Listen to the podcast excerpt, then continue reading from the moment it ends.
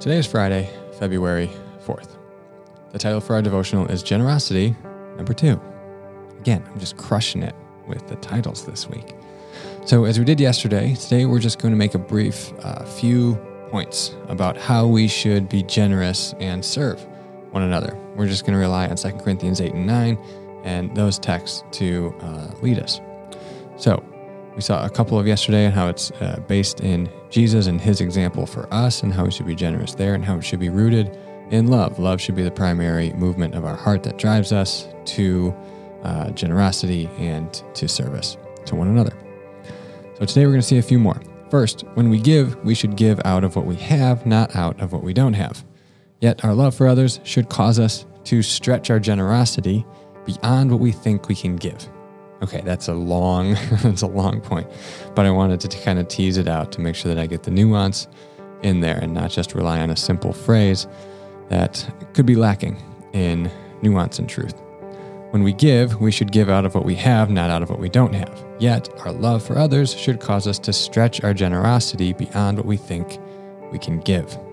Okay, we see this in 2 Corinthians 8 11 and 12. Now, finish the work so that your eager willingness to do it might be matched by your completion of it, according to your means. For if the willingness is there, the gift is acceptable according to what one has, not according to what one does not have. But we also see in 2 Corinthians 8, beginning in verse 2, as Paul is talking about the generosity of the Macedonian churches, where he says, in the midst of a very severe trial, their overflowing joy and their extreme poverty welled up in rich generosity. For I testify that they gave as much as they were able, and even beyond their ability. Entirely on their own, they urgently pleaded with us for the privilege of sharing in this service to the Lord's people. Again, uh, the point is that we should give out of what we have, not out of what we don't have. That's obvious to a degree. If we don't have it, we can't give it. But our love for others should cause us, like the Macedonian churches, to stretch our generosity and service beyond what we think that we can give. Our generosity should inconvenience us. Notice here, I'm using the word generous. This is a relative term that applies to both the wealthiest and the poorest among us. The big question for all of us to answer is Am I being generous with what God has given me? Discern. Ask the Spirit of God to guide you in how He is calling you to be generous and to serve others out of love. Be sure you're not just making excuses, but you're truly seeking the Spirit of God to lead you in how you can be generous and serve one another. Secondly, when it comes to handling money, the church needs to go to great pains to be above reproach.